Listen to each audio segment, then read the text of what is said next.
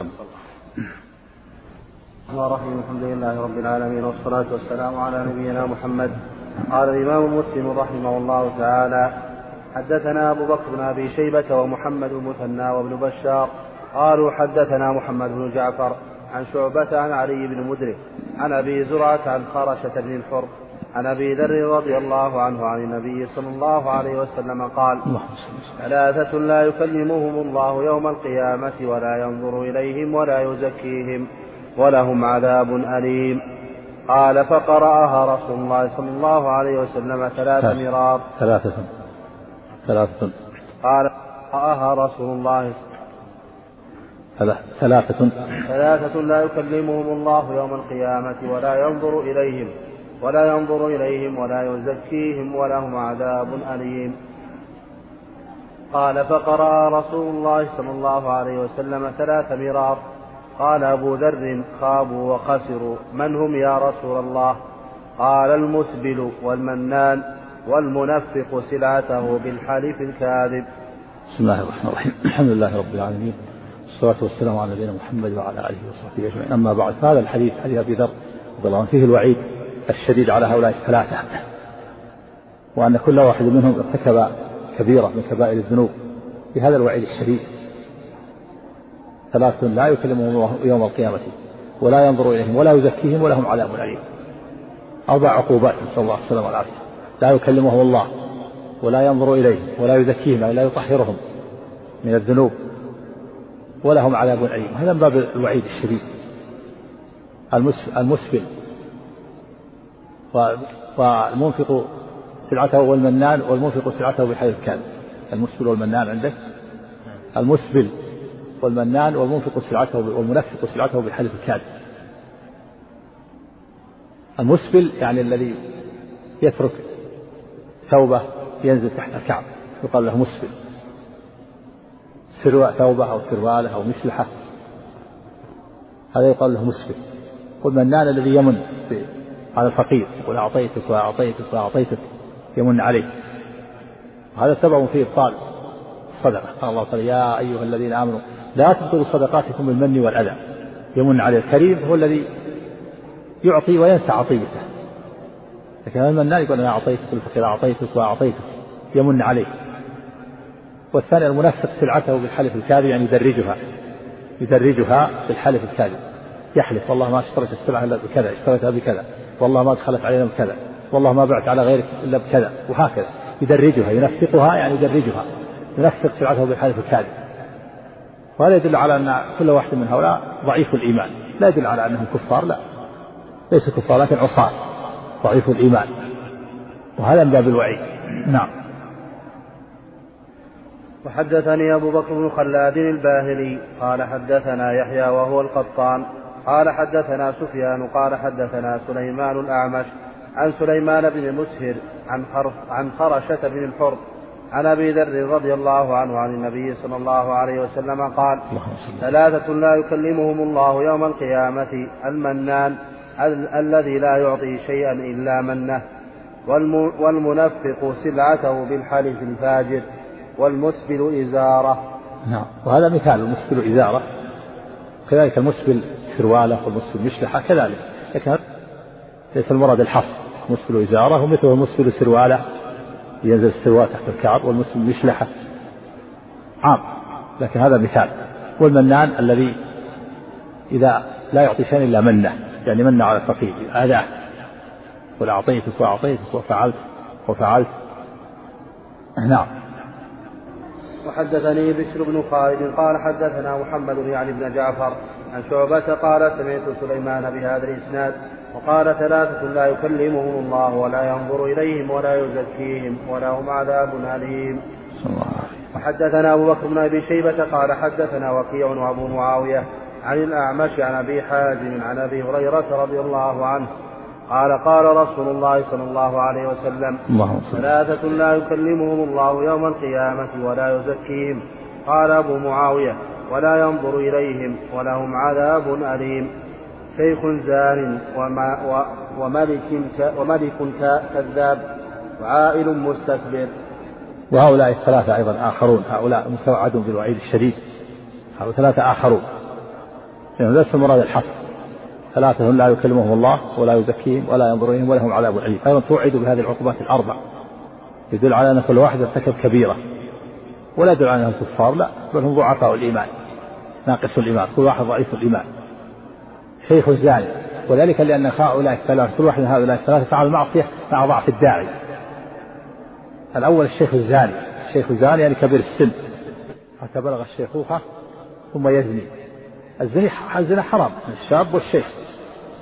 لكن الشاب قد تحمله قوة الشهوة على الزنا. أما الشيخ فقد ضعفت الشهوة عنده. في كبر سنه فإذا زنى دل على أن السجية له وطبيعة له وأنه ودل على حبه المعصية فلذلك فعل بهذا الوعيد. والثاني ملك كذاب. الكذب حرام. لا يجوز الكذب إلا ما استثني. الملك والمملوك. لكن المملوك يعني الواحد من الناس قد تدعوه الحاجة إلى الكذب. أما الملك ما الداعي له؟ الملك ليس فوق أحد إلا الله هو اللي يتصرف. ما أحد يمنعه فلذلك فلماذا يكذب؟ فإذا كذب مع مع أنه ليس هناك أحد يمنعه من تنفيذ ما أراد دل على حبه للكذب وأنه سجية له وطبيعة له. فلهذا توعد بهذا الوعيد. والثالث عائل مستكبر عائل فقير. الكبر حرام على الفقير والغني. لكن الغني قد يحمله غناه على الكبر. لكن الفقير ما الذي يحمله على الكبر؟ فقير ويتكبر. هذا يدل على أن أن الكبر سجية له وطبيعة له. فلذلك توعد بهذا الوعيد. هؤلاء الثلاثة توعدوا بهذا الوعيد لأن كل واحد منهم فعل المعصية مع ضعف الداعي. نعم. لا. لا. خاص الملك ملك الناس. ما يدخل فيه. خاص بالملك لأن الملك ما ما أحد يمنعه. فما في داعي يكذب. إذا أراد إذا طلب منه حشو قال لا. قال لا ما أحد يمنعه. لكن غيره قد يدعوه الكذب إلى أنه مثلا يخشى منه أو كذا لكن الملك ما يخشى. ما يخشى ما ليس فوق أحد إلا الله. فإذا كذب دل على أن الكذب سجية له وطبيعة له. نعم. نعم. وحدثنا أبو بكر بن أبي شيبة وأبو كريب قال حدثنا أبو معاوية عن الأعمش عن أبي صالح عن أبي هريرة رضي الله عنه.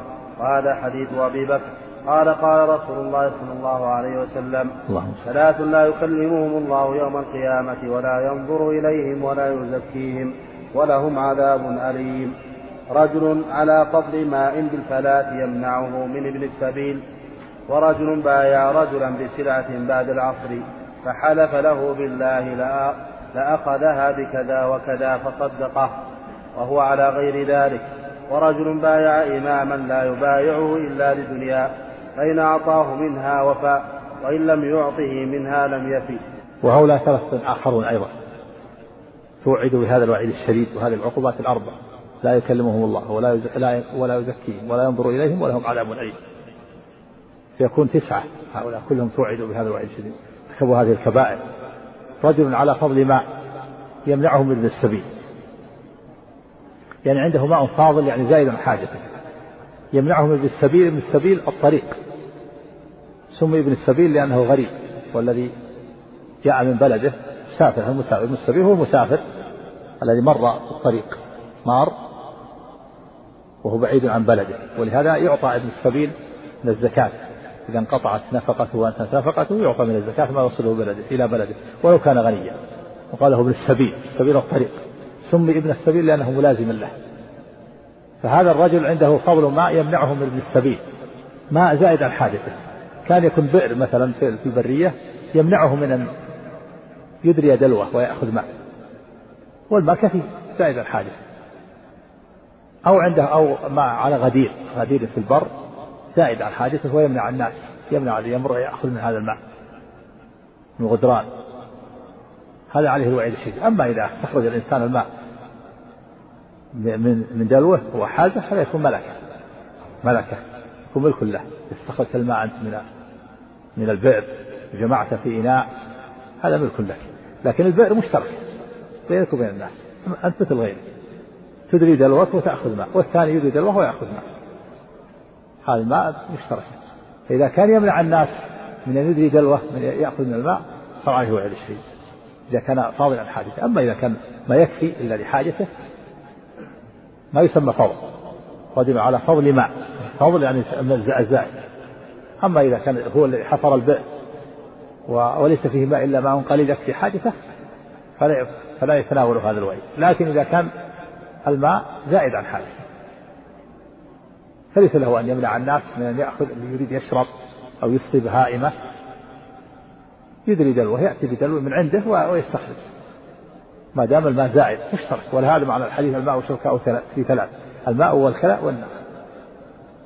أما اللي يريد يأخذ الماء مثلا استخرجت الماء البئر لك ولكن استخرجت الماء وهذا شخص يريد يبيع على الناس يأخذ يأخذ بوايد مثلا يبيع على الناس لا هذا ما لا يدخل في هذا. لكن إنسان يريد أن يشرب بنفسه أو يسقي بهائمة. هذا لا تمنعه. إذا كان عندك ماء زائد عن حاجة. أما إذا كان البئر ما فيها شيء لا يكفي حاجة ما فيها إلا دلو أو دلوين أو شيء يكفي حاجتك نفسك وبهائمك ففي هذه الحالة تكون معلوم لكن إذا كان الماء زائد وتمنعه لكن هنا يمنعه من السبيل ماء في الطريق ومن السبيل محتاج يمر في الطريق. وعنده ماء فاضل عن حاجته إما في إما غدير يمنعه الناس أن يأخذوا منه أو بئر في الطريق يمنع الناس من أن يستخرج الإنسان بدلوه ماء وعليه الوعيد الشديد هذا يدل على الشحة ومنعه الشيء المشترك. الناس شركاء في ثلاث في الماء والكلى والنار. في الماء الناس شركاء ما تمنع أحد يأخذ من الماء حاجته. وإذا كان عندك نار وجاء إنسان يريد أن يأخذ من النار ما تمنعه ما وش يضره؟ ماء مشتعلة نار مشتعلة جاء إنسان يريد أن يشعل يأخذ منها ما يضرها الناس شركاء وكذلك الكلى حشيش البرية الناس شركاء فيه. ماء على على رجل على فضل ماء يمنعه من من السبيل. والثاني رجل باع سلعة بعد العصر. فحلف بالله لقد أعطي بها كذا وهو كاذب. رجل باع سلعة حلف كذب إنه مثلا أعطي بها مئة وهو ما أعطي به إلا ثمانين. فصدق صاحبه. هذا عليه الوعيد الشديد لأنه ختم يومه بالكذب والعياذ بالله والمعصية. العصر آخر النهار. ينبغي الإنسان أن يختم بالعمل الصالح والاستغفار. وهذا ختمه بالكذب. حلف بالله إني أعطيت هذه السلعة بمئة. فصدق صاحبه وما أعطي بها إلا ثمانين. والثالث رجل بايع إماما لا يبايعه إلا لدنيا. فإن أعطاه وفى وإلا لم يفي بايعه يعني بايع الشخص بايع الإمام أن يكون وليا للمسلمين أميرا. ووليا لأمر المسلمين ولكنه ما يفي بالبيعة إن يعطي شيء من الدنيا وفى وإن لم يعطي خان خان ونقض العهد البيعة وخرج عليه لأن هذا غش للمسلمين هذا عليه وعد الشديد والخروج على ولاة الأمور من كبائر الذنوب الخروج على ولاة الأمور من كبائر الذنوب. والدليل على هذا قوله, قوله صلى الله عليه وسلم في الحديث الصحيح من رأى من أميره شيئا أكرهه فليصبر. فإنه من فارق الجماعة شبرا فمات فميتته جاهلية. وهذا وعيد شديد. والموت أهل الجاهلية ماتوا على الشرك ظاهرها الكفر لكن ليس المراد هذا المراد الوعيد الشديد. إذا خرج على ولي الأمر يكون مرتكب كبيرة من كبائر الذنوب. ومن أو من الأدلة هذا. رجل بايع إماما لا يبايعه إلا للدنيا فإن أعطاه منها وفى وإن لم يعطي لم يفي يعني خرج عليه. ومثل حديث مرة من أميره كان يكرهه فليصبر فإن فإنه من فارق الجماعة شبرا فمات فميتته جاهلية. وهذا في على الشديد وأنه لا يجوز الخروج على ولاة الأمور بالمعاصي. مهما فعل. الجور والظلم لا يسوغ الخروج. ولكن يصبر. كما في الحديث فليصبر والنصيحة مبذولة. من قبل أهل الحل والعقل يبذلون النصيحة لولاة الأمور فإن استجابوا فالحمد لله. وإن لم يستجيبوا على طول تصبر. فإنه من فرق عن شبرا فمات فميتته جاهلية. والخروج على ولاة الأمور من شعار أهل البدع. خوارج والمعتزلة والروافض. الخوارج لا يرون السمع والطاعة لولاة الأمور لأنهم يرون أن ولي الأمر إذا فعل معصية أو كبيرة كفر. ووجب قتله يستحلون دمه وماله ويخلدون في النار. والمعتزلة كذلك يجيزون الخروج على ولاة الأمور بالمعاصي لأن هذا داخل تحت أصل من أصولهم من أصول الدين عندهم. أصول الدين عند المعتزلة التوحيد والعدل والمنزلة بين المنزلتين وإنفاذ الوعيد والأمر بالمعروف والنهي عن المنكر. وكل أصل ستر تحته معنى باطل. التوحيد ستر تحته نفي الصفات والعدل ستر تحته التكذيب بالقدر والمنزلة بين المنزلتين ستر تحته القول بأن بأن العاصي إذا فعل الكبيرة خرج من الإيمان ولم يدخل في الكفر. وإنفاذ الوعيد خرج تحتها القول بتخليد العصاة في النار. والنهي عن المنكر ستر تحته الخروج على ولاة الأمور بالمعاصي يسمونها النهي عن المنكر. والروافض كذلك يخرجون على ولاة الأمور لأنهم لا يرون الإمامة إلا للإمام المعصوم. شرط الإمام عندهم أن يكون معصوم. والأئمة المعصومين اثنى عشر نص عليهم النبي صلى الله عليه وسلم. وعلى هذا فتكون ولاية الصديق وعمر وعثمان ولاية باطلة عند القاهرة. ولاية جور وظلم لأنهم مغتصبون وظلمة كفروا وارتدوا بعد وفاة النبي صلى الله عليه وسلم. وتكون ولاية خلفاء الدولة الأموية وخلفاء الدولة العباسية إلى يوم القيامة كلهم ولاية باطلة لأنه لا يتوفر فيهم شرط العدالة. هذا الروافض. ينبغي لطالب العلم أن يكون على علمان بهذا.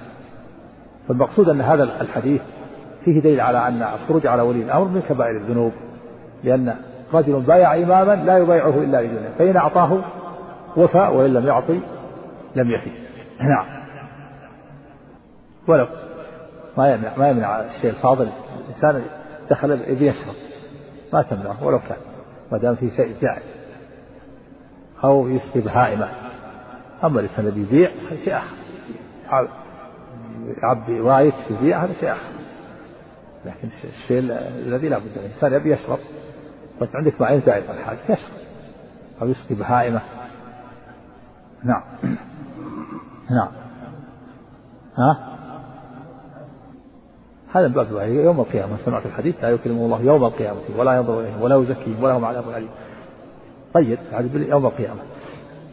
هذا وعيد من باب الوعيد عند أهل من باب الوعيد من باب الوعيد نعم. كله يوم القيامة. يوم القيامة هذا من باب الوعيد عند أهل العلم. هذا من باب الوعيد لا يدل على أنه على أنهم من الكبائر. ومن تاب تاب الله عليه. ومن لم يتب فهو, فهو متوعد بهذا الوعيد. قد ينفذ فيه الوعيد وقد لا ينفذ. نعم. وحدثني زهير بن حرب قال حدثنا جرير حاء وحدثنا سعيد بن عمرو الأشعثي قال أخبرنا عبثر كلاهما عن الأعمش بهذا الإسناد مثله غير أن في حديث جرير ورجل ساوم رجلا بسلعة. نعم حدثني عمرو الناقد قال حدثنا سفيان عن عمرو عن أبي صالح عن أبي هريرة رضي الله عنه قال أرآه مرفوعا. قال ثلاثة لا يكلمهم الله ولا ينظر إليهم ولا ولهم عذاب أليم. رجل حلف على يمين بعد صلاة العصر على مال مسلم فاقتطعه. وباقي حديثه نحو حديث الأعمش. رجل حلف على يمين على رجل على سلعة بعد العصر على مال من مسلم فاقتطعه.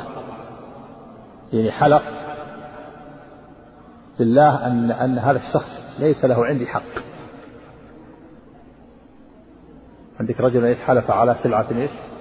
ورجل حلف رجل حلف على يمين بعد صلاة العصر على مال مسلم فاقتطعه. نعم. رجل حلف على بعد العصر على يمين رجل حلف يمينا على مال مسلم. امرئ مسلم فاقتطعه. يعني إنه حلف بعد العصر حلف إن فلان ليس له عندي حق. هو عنده عشرة آلاف. اقتطع بهذا اليمين. وهذا في الغالب يكون عند القاضي عند الحاكم الشرعي. هي اليمين التي يقتطع بها مال المسلم. يكون خصومة. فيكون البيع المدعي ليس له بينة. قال ادعى زيد على عمرو أنه أنه يطلبه عشرة آلاف. فأنكر عمرو. فقال له قاضي لزيد هات البينة. قال ما عندي بينة. قال إذا توجه اليمين على عمرو. أحلف فحلف. بعد العصر أن فلان لا ليس له عندي شيء. اقتطع بهذا اليمين. هو كاذب يعلم أنه كاذب اقتطع حقه بهذا اليمين. فإذا كان بعد العصر يكون أشد إثم. وإلا حرام حتى حتى في غير وقت العصر. لا يجوز أن يقتطع مال أخيه لكن إذا كان بعد العصر أشد. لأنه ختم يومه بالكذب والمعصية والكبيرة. وبعد العصر هو آخر النهار ينبغي أن يختمه بالاستغفار والعمل الصالح. فإذا ختم بالكذب واقتطاع حق أخيه كان الإثم أشد وأكبر. قال؟ على قوله رجل بايع إمامه تكلم على رجل بايع لا يبايعه إلا لدنيا.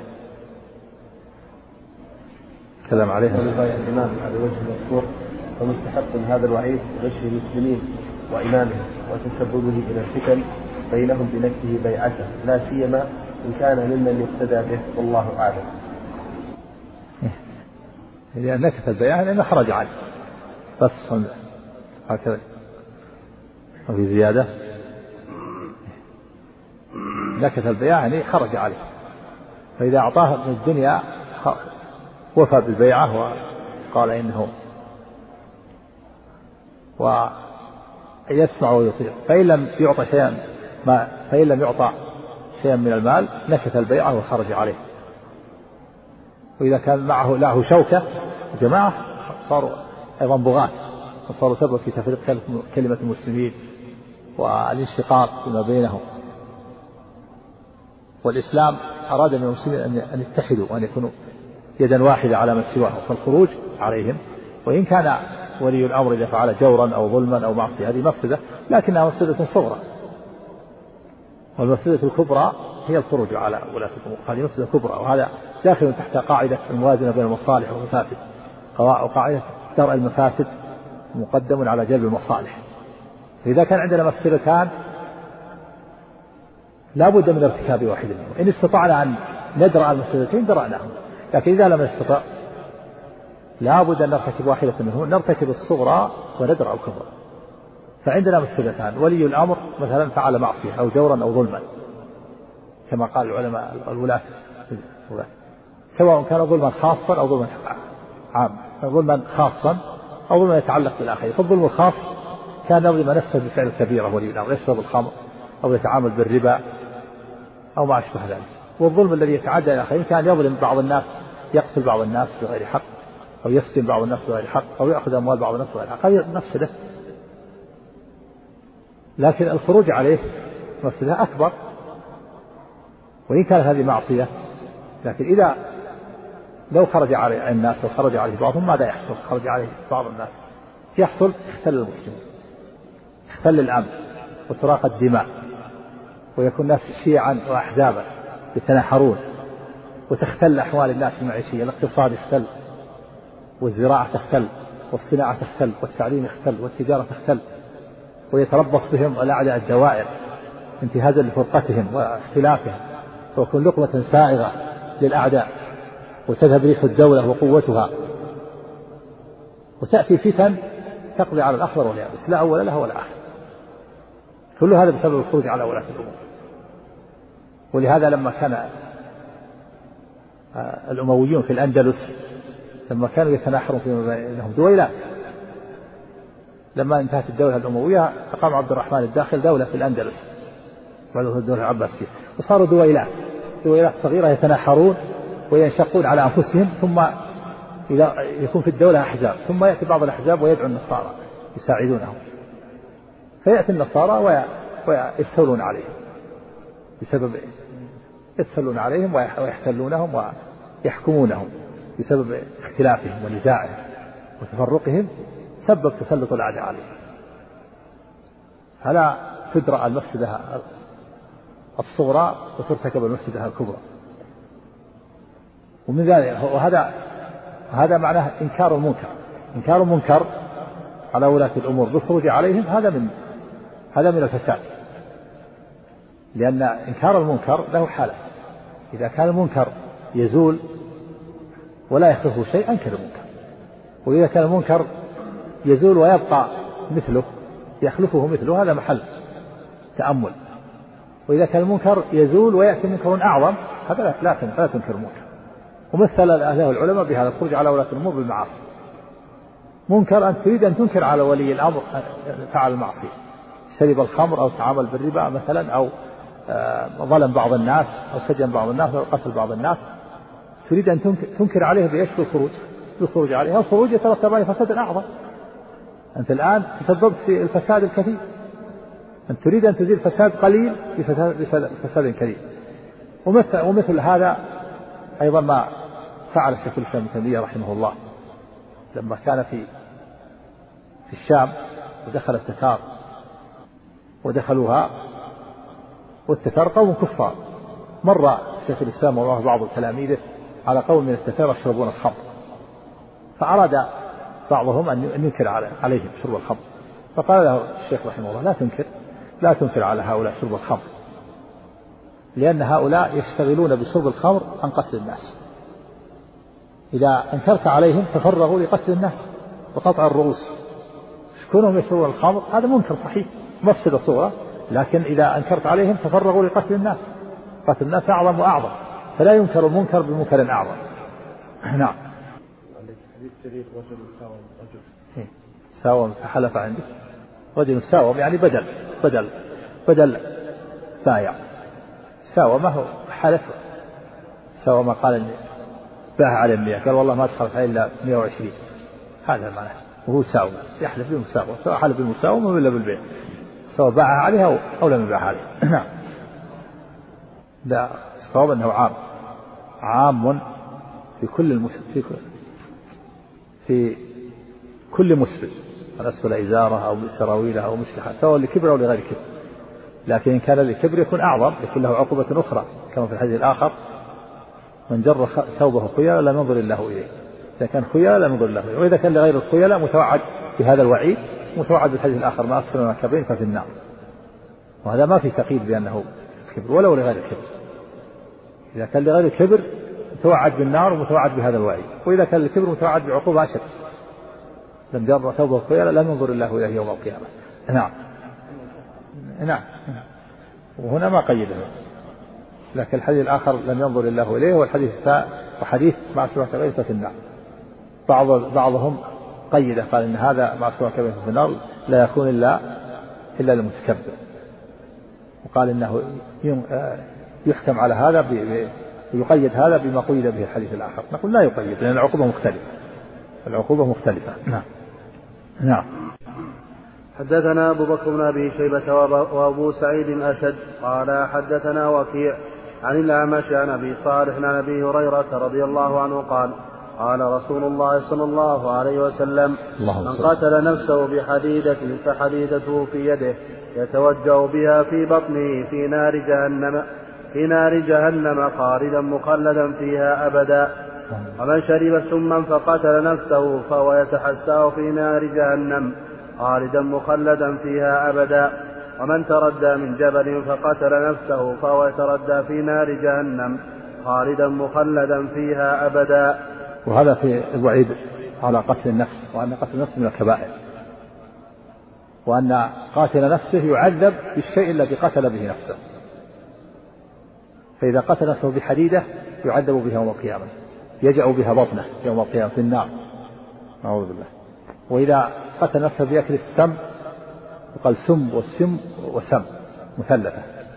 سم والسم والسم إذا قتل نفسه بسم يتحسى في نار جهنم يعذب بهذا السم وإذا قتل نفسه بأن تردى من مكان مرتفع من جبل أو غيره فإنه يتردى في نار جهنم. وقول خالدا خالدا فيها أبدا هذا وعيد شديد وهذا له عند أهل العلم محملان المحمل الأول أن هذا في المستحل إذا استحل قتل نفسه فإنه يكون كافر. لأنه استحل كبيرة من كبائر الذنوب. لقول خالدا مخالدا فيها أبدا ذكر الخلود والتأبيد. فدل على أن هذا كافر. فدل على أن هذا هو كافر يقول خالدا مخلدا فيها أبدا تخليد وتأبيد. فهذا يكون في المستحل إذا استحله ورأى من قتل نفس حلال مثل من استحل الزنا أو استحل الخمر. استحل قتل نفسه فنفسه ملك لله. إذا استحلها كفر. والمحمل الثاني أن هذا في غير المستحل فيكون مرتكب لكبيرة ويكون الخلود خلود له نهاية والتأبيد تأبيد له نهاية. ويكون هذا من المشتبه الذي يرد إلى المحكم. وقاعدة أن النصوص المشتبهة ترد إلى المحكم. ولا يتعلق بالمشتبه إلا أهل الزيغ كما قال الله تعالى فأما الذين في قلوبهم زيغ فيتبعون ما تشابه منه. ابتغاء الفتنة وابتغاء تأويله فأهل الزيغ يتعلقون بالمشتبه ويتركون المحكم. الواضح. وأهل الحق يردون المشتبه إلى المحكم. فهذا مشتبه نرده إلى المحكم. النصوص المحكمة. وقد دلت النصوص المحكمة على أن الإنسان لا يكفر بالمعاصي. وأن فاعل المعاصي تحت المشيئة. قال الله تعالى إن الله لا يغفر يشرك به. ويغفر ما دون ذلك لمن يشاء. تواترت الأخبار عن النبي صلى الله عليه وسلم بأنه يخرج من النار من كان في قلبه مثقال ذرة من إيمان. وقاتل نفسه مثل كافر إذا لم يستحله فيكون الخلود خلود له نهاية والتعبيد له نهاية. نعم.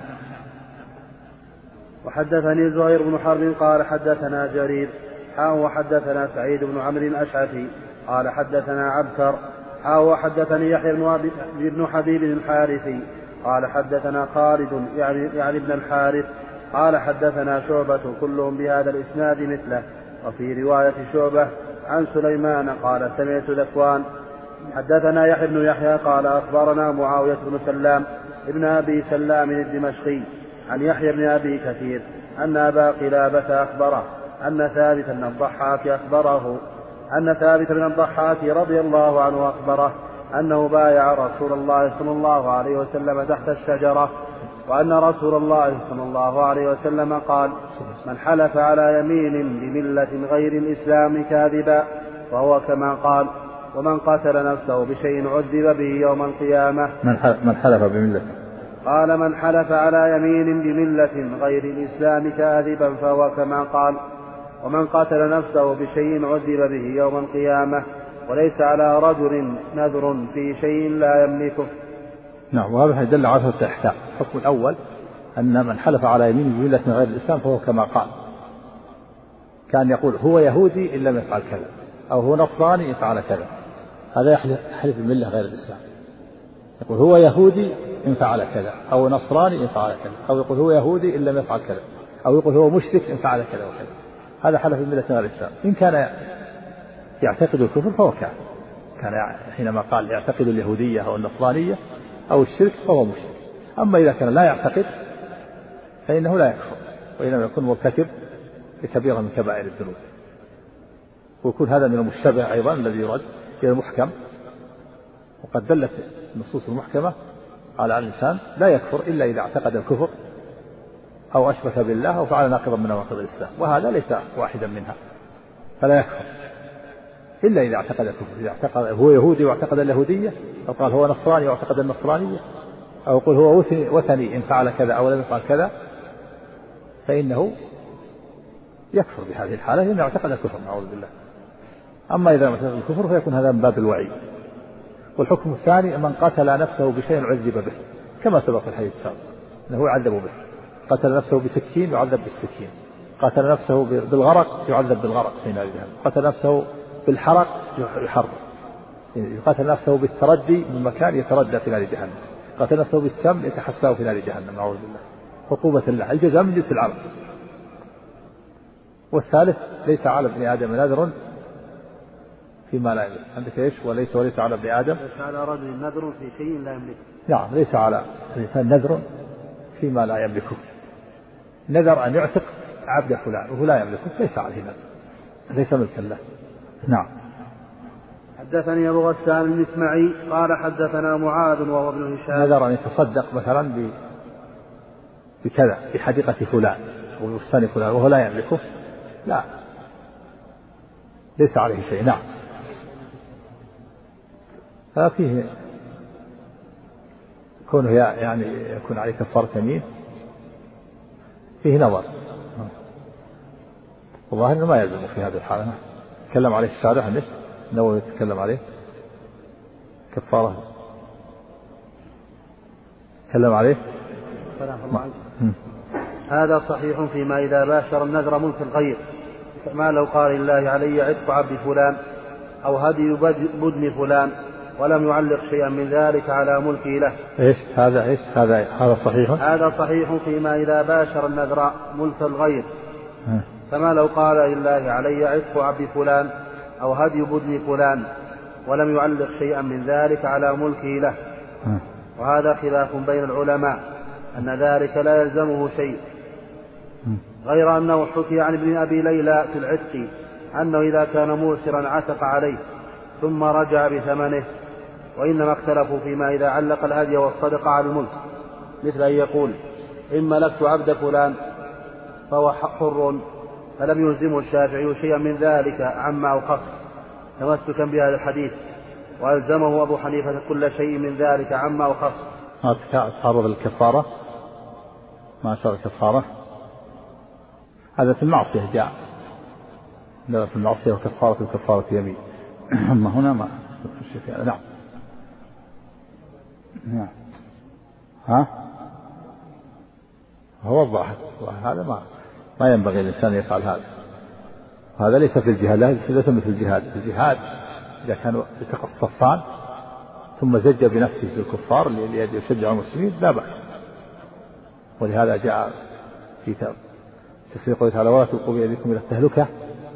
أنه لما لما كان القتال قتال المسلمين مع بعض الروم زج رجل من المسلمين بنفسه في الكفار في صفوف الكفار فقال رجل سبحان الله. قال بعض يلقي بنفسه إلى التهلكة. قال أبو أيوب بن صالح رضي الله عنه أيها الناس إنكم تتأولون هذه الآية على غير تأويلها.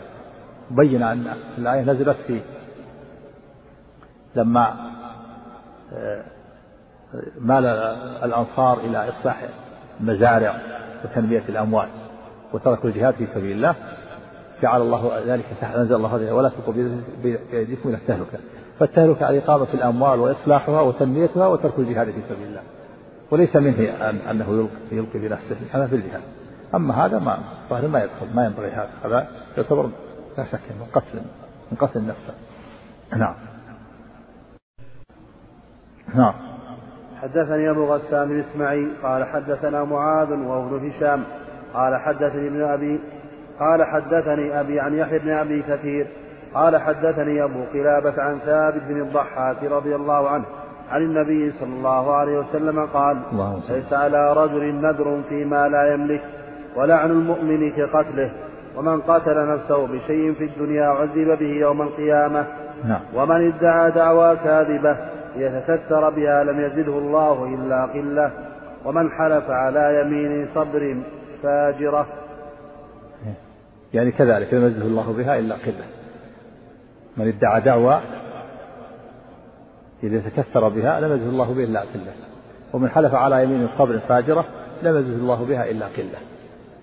فالذي ادعى دعوى ليتكثر بها من قلة ليتكثر لم يزده الله بها إلا قلة. ادعى دعوى أن هذا له أو أن هذا شيئا ليتكثر به لا يزده الله إلا قلة. هذا وعيد شديد يقول بعض الناس يتكثر ويتشبع بما ليس فيه. يقول عندي كذا وعندي كذا وعندي كذا. هو يدعي هذه الدعوة وليس بصحيح ليتكثر بها. لم يزده الله إلا قلة ومن حلف على يمين صبر فاجرة كذلك. ليتكثر بها حلف على يمين صبر فاجرة أن هذا المال مالي وليس مال فلان. ليتكثر به لم يزده الله إلا قلة هذا الوعيد الشديد. الوعيد الشديد. هذا حكمان. والحكم الثالث لعن المؤمن كقتله هذا يدل على أنه من الكبائر أيضا لعن المؤمن وأنه من الفسوق. وفي الحديث الآخر سباب المسلم فسوق قتاله كفر. فلعن المؤمن بغير حق لا يجوز من الكبائر. وليس على ابن آدم نذر فيما لا يملكه. هذه أربعة أحكام. ليس على ابن آدم نذر فيما لا يملكه. الشيء الذي لا يملكه لا يلزمه النذر. لعن المؤمن كقتل هذا الحكم الثاني. من ادعى دعوة ليتكثر بها من يتكثر بها لم يزد الله لم يزده الله إلا بها إلا قلة ومن حلف على يمين صبر فاجرة لم يزده الله بها إلا قلة نعم. نعم. تكلم هنا عن نزول كفارة تكلم عليها. تكلم عن نزول كفارة في من حلف. قول الحديث السابق. من حلف على يمين بملة غير الإسلام. إيه؟ وهل تجب عليه كفارة أم لا؟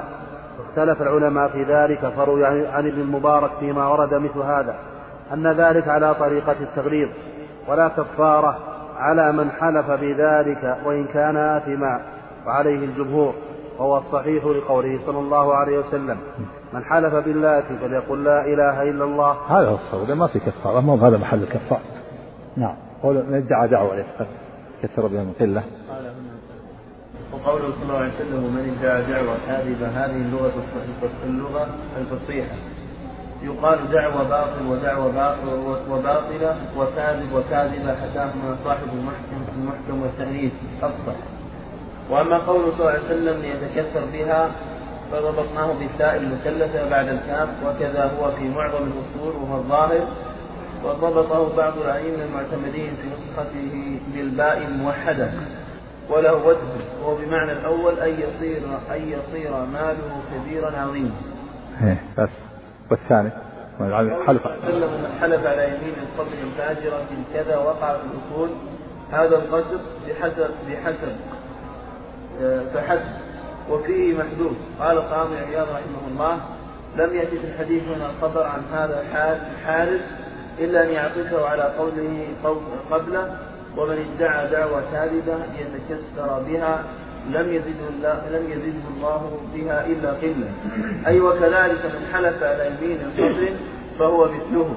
قال وقد ورد معنى هذا الحديث كان مبينا في حديث آخر من حلف على يمين صبر يقتطع بها مال امرئ مسلم هو فيها فاجر لقي الله وهو عليه غضبان ويمين الصبر هي التي ألزم بها الحالف عند حاكم ونحوه. ألزم. ألزم بها الحالف عند حاكم ونحوه.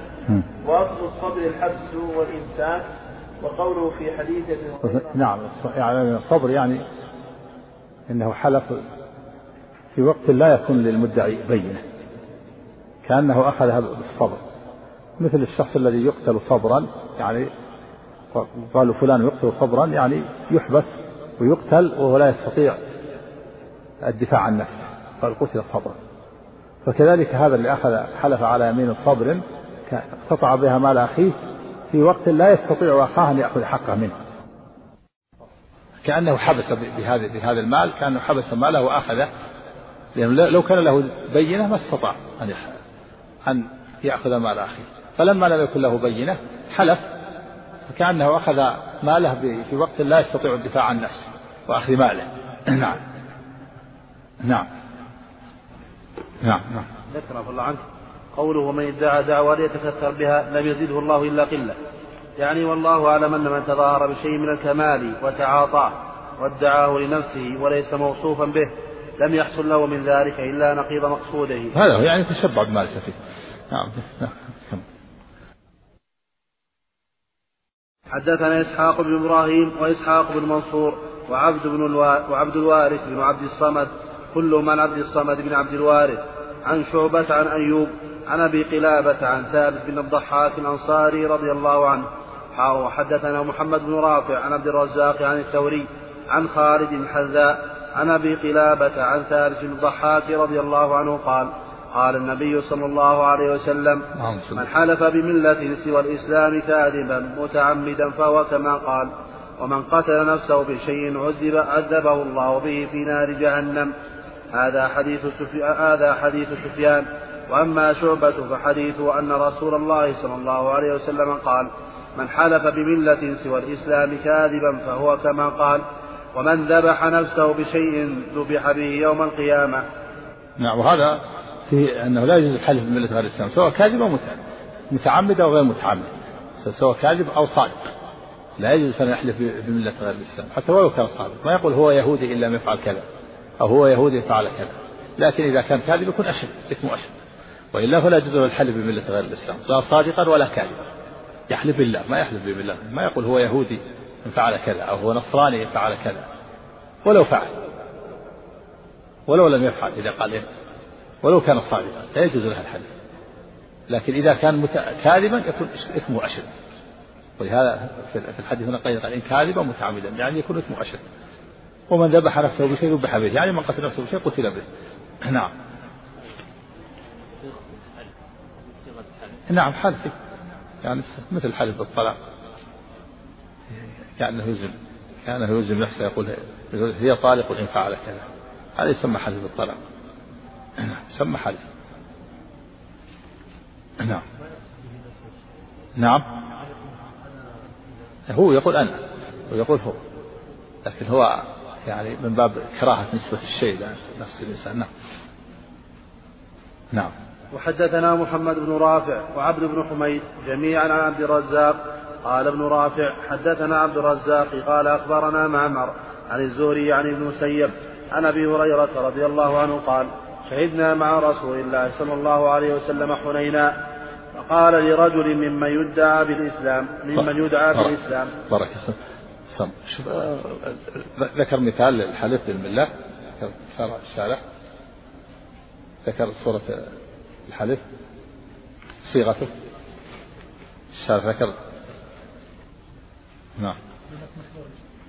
ما أعرف إلا كان الإسباع كان يعني زيادة زيادة عن الحاجة. قد يقال أن هذا من من الإسبال في الكم الزيادة في الكم زيادة عن الحاجة.